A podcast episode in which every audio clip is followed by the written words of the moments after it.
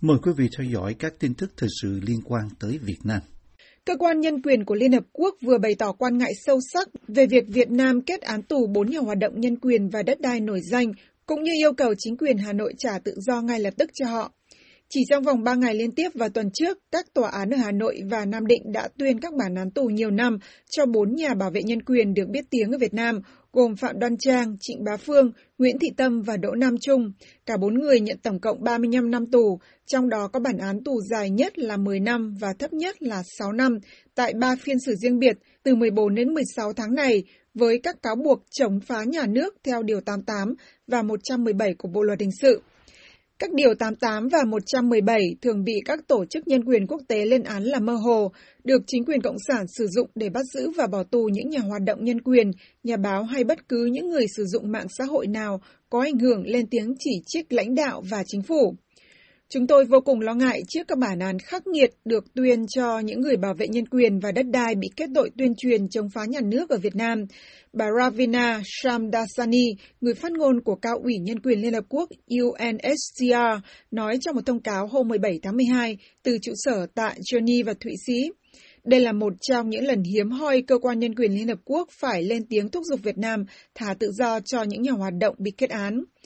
Người phát ngôn của UNHCR cho rằng các bản án chống lại 5 người lên tiếng vì nhân quyền và quyền đất đai bị bắt giữ từ năm ngoái và trong năm nay dường như là một phần của chiến dịch nhằm bịt miệng và hăm dọa những người dám lên tiếng bảo vệ nhân quyền.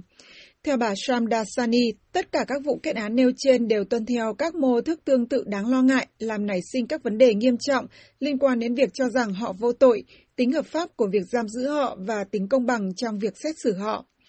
Mở đầu cho chuỗi các phiên tòa xét xử đối với giới chỉ trích chính quyền ở Việt Nam trong tuần trước, bà Trang, nhà báo bất đồng chính kiến nổi danh nhất của Việt Nam, bị kết án 9 năm tù hôm 14 tháng 12 vì tội tuyên truyền chống nhà nước. Sau đó một ngày, ông Phương và bà Tâm, hai nhà hoạt động vì quyền đất đai, bị tuyên án lần lượt 10 năm tù và 6 năm tù với cùng tội danh. Tại phiên tòa liên tiếp một ngày sau đó, ông Trung, người được biết tiếng về tham gia các cuộc biểu tình vì môi trường, chống Trung Quốc và phản đối chính phủ tham nhũng, nhận bản án 10 năm tù cùng cáo buộc tương tự. Mỹ, Liên minh châu Âu và các tổ chức nhân quyền quốc tế đã lên tiếng phản đối các bản án này và cùng kêu gọi Hà Nội trả tự do ngay lập tức cho những người mà họ cho là chỉ thực hiện các quyền tự do biểu đạt chính kiến một cách ôn hòa được quy định trong hiến pháp của Việt Nam. Người phát ngôn của UNHCR kêu gọi Việt Nam bãi bỏ tất cả các quy định pháp luật vi phạm các quyền tự do cơ bản và nói rằng các cáo buộc chống lại bốn người này là mơ hồ và quá rộng, do đó không phù hợp với các chuẩn mực nhân quyền quốc tế. Việt Nam chưa đưa ra phản ứng nào trước lời kêu gọi và lên án từ UNHCR cũng như Mỹ, EU và một loạt các tổ chức nhân quyền quốc tế trong những ngày qua. Người phát ngôn của Bộ Ngoại giao ở Hà Nội luôn phản bác các chỉ trích của phương Tây về hồ sơ nhân quyền yếu kém của Việt Nam và nói rằng chỉ có những người vi phạm pháp luật mới bị bỏ tù ở Việt Nam. Thượng viện Hoa Kỳ vừa chuẩn thuận ông Mark Evans Napper làm đại sứ Mỹ tại Việt Nam, nhiều tháng sau khi ông được Tổng thống Joe Biden đề cử cho chức vụ này. Việc xác nhận diễn ra hôm 18 tháng 12 khi Thượng viện Mỹ bầu trực tiếp để thông qua một loạt các chức vụ ngoại giao tại nước ngoài, trong đó ông Napper hiện đang là phó trợ lý Ngoại trưởng Mỹ chuyên trách Nhật Bản và Hàn Quốc tại vụ Đông Á và Thái Bình Dương của Bộ Ngoại giao Mỹ, sẽ là đại sứ Mỹ tại Hà Nội, theo Politico và CNN.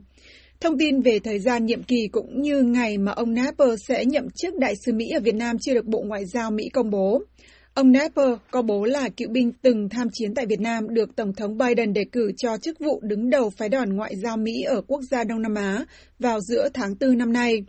Tại buổi điều trần ở Ủy ban đối ngoại của Thượng viện Mỹ hồi giữa tháng 7 vừa qua, ông Napper đưa ra kế hoạch phát triển mối quan hệ giữa Mỹ và Việt Nam trên bốn lĩnh vực gồm an ninh, thương mại và đầu tư, các vấn đề di sản chiến tranh và nhân đạo, cũng như sự giao lưu giữa người dân hai nước. Ông Napper, người nói được tiếng Nhật, Triều Tiên và Việt Nam, cam kết sẽ thúc đẩy mối quan hệ an ninh giữa hai cựu thù khi cho rằng cả Hà Nội và Washington đều tin là không có một thách thức nào lớn hơn là mối đe dọa từ Trung Quốc, bao gồm vấn đề Biển Đông, nơi cả Việt Nam và Trung Quốc đều có tuyên bố chủ quyền trồng lấn.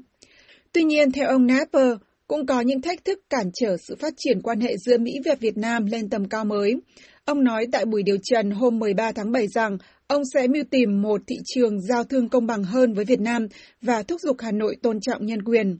Ông Nepper, người từng có thời gian sinh sống và làm việc tại Đại sứ quán Mỹ ở Hà Nội từ 2004 đến 2007, sẽ thay thế Đại sứ Daniel Crittenbrink, người được Tổng thống Donald Trump tiến cử sau khi Đại sứ Ted Osius từ chức vào năm 2017 để phản đối việc trục xuất di dân gốc Việt đến Mỹ trước khi hai nước bình thường hóa quan hệ ngoại giao năm 1995 của chính quyền Trump.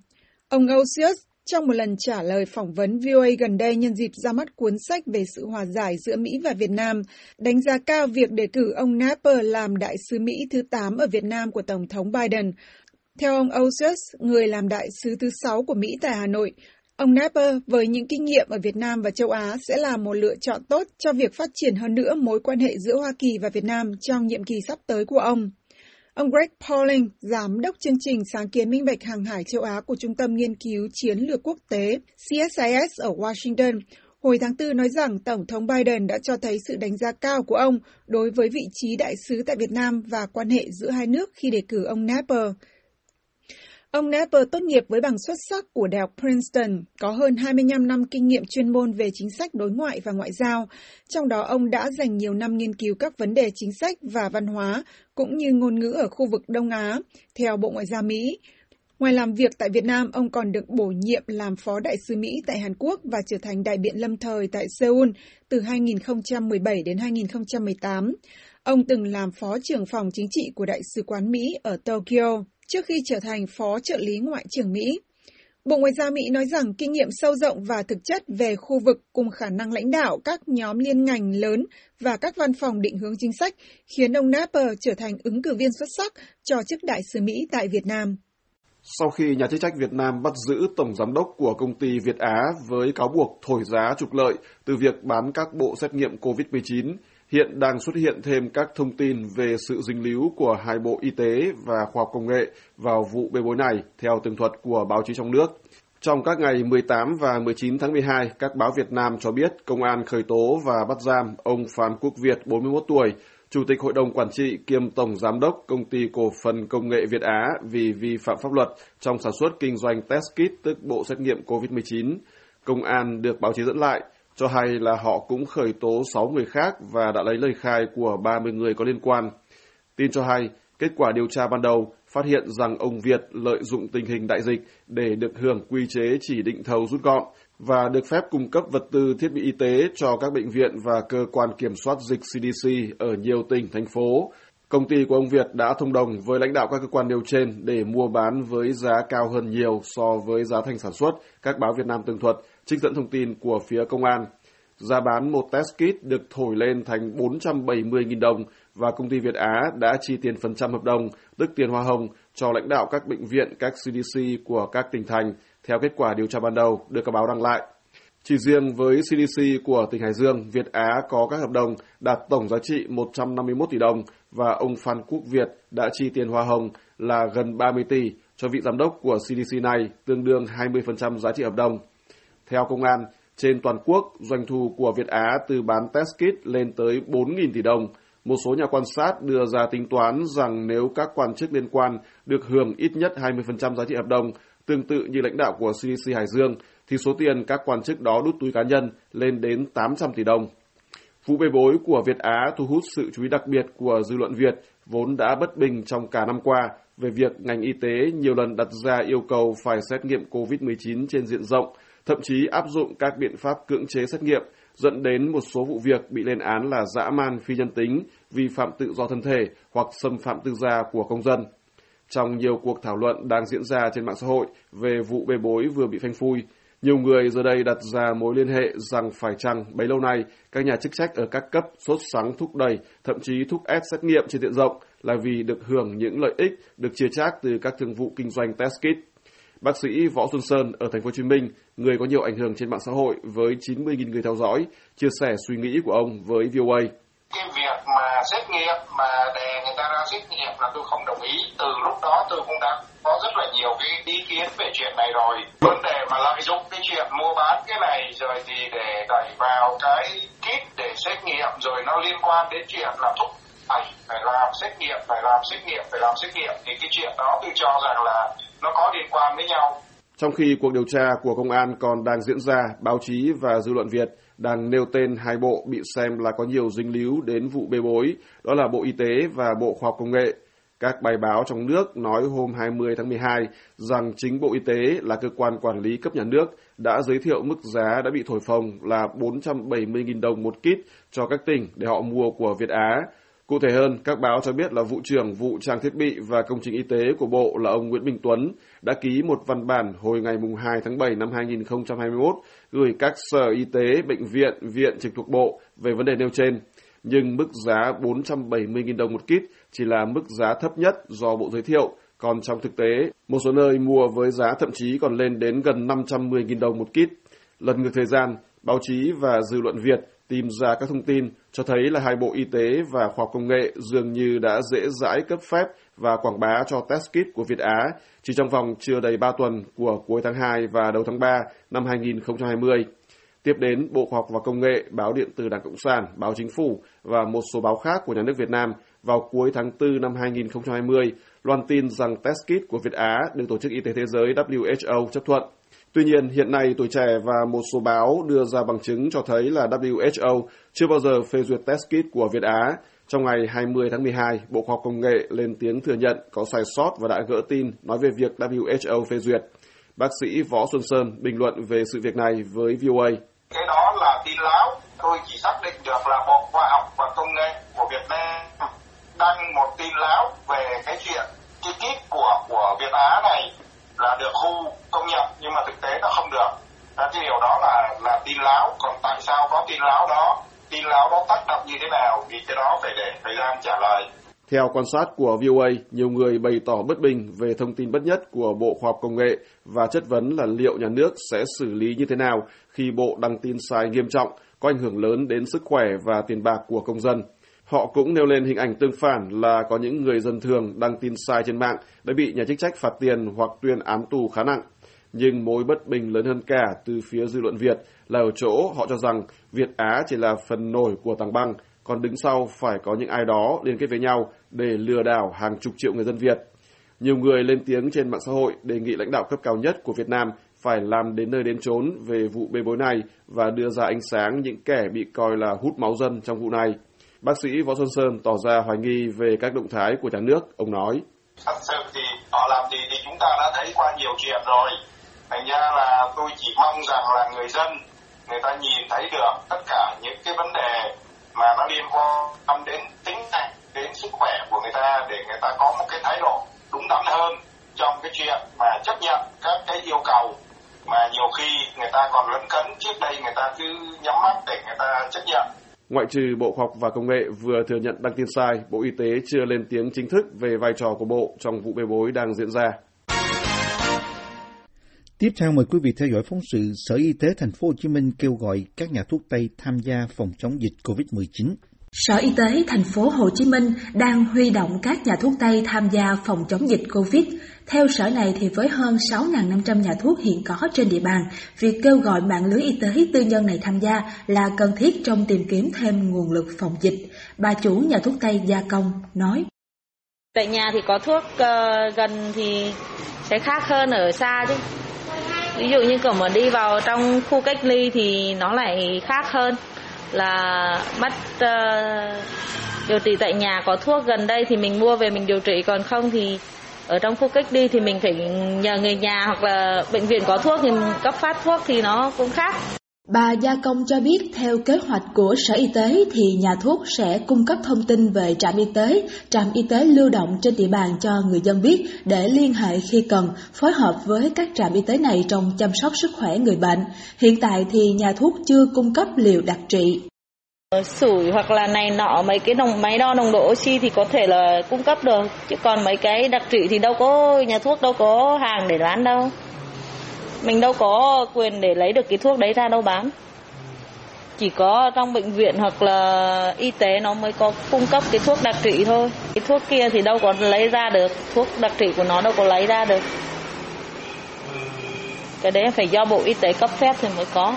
Các hỗ trợ chăm sóc sức khỏe tại nhà của người bị nhiễm Covid theo bà chủ nhà thuốc Tây Thủy Tiên là cần ủng hộ. tất cả các nhà thuốc đều đồng lòng là giống như là à, ở trên đó đã kêu gọi người nhà thuốc đều đồng lòng thì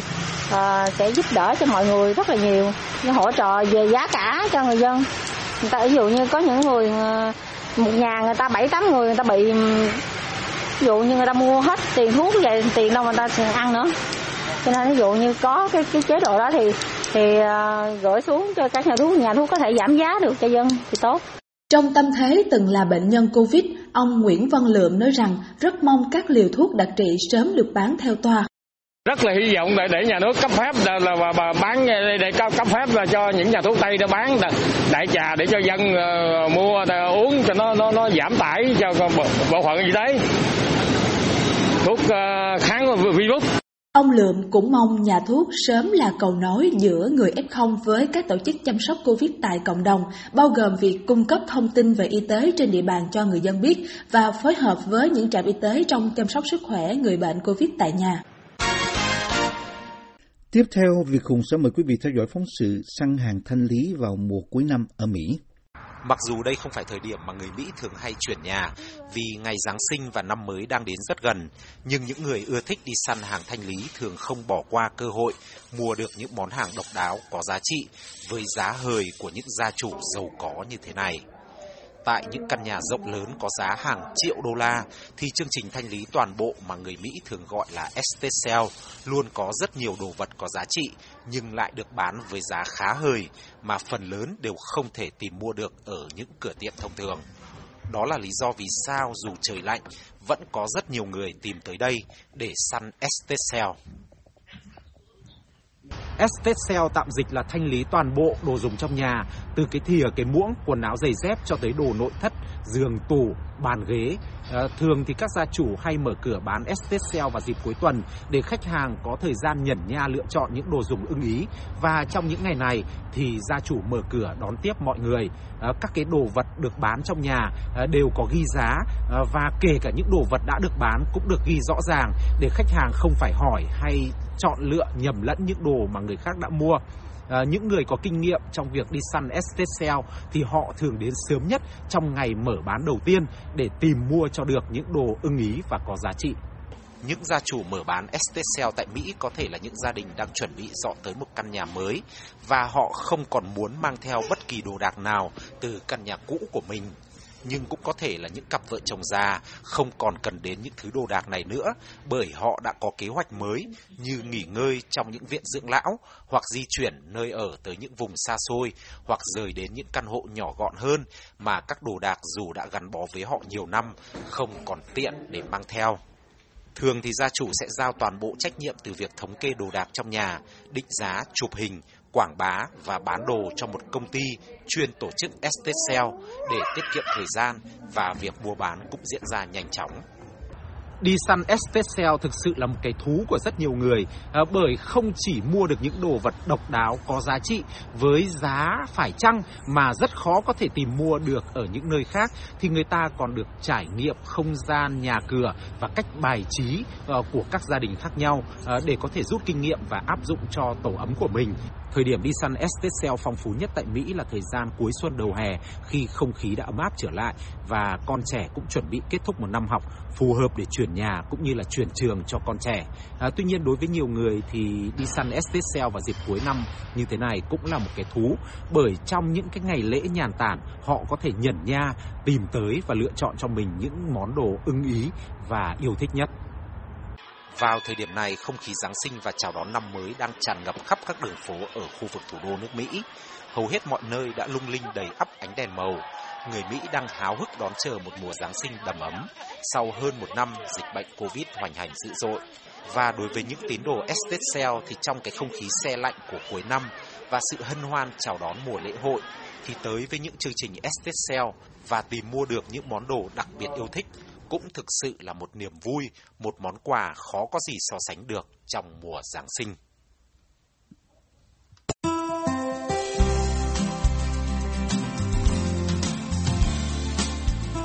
Buổi phát thanh Việt ngữ buổi sáng của đài VOA xin được kết thúc tại đây.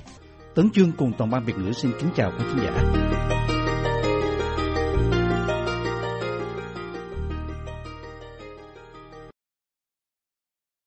This program has come to you from the Voice of America, Washington.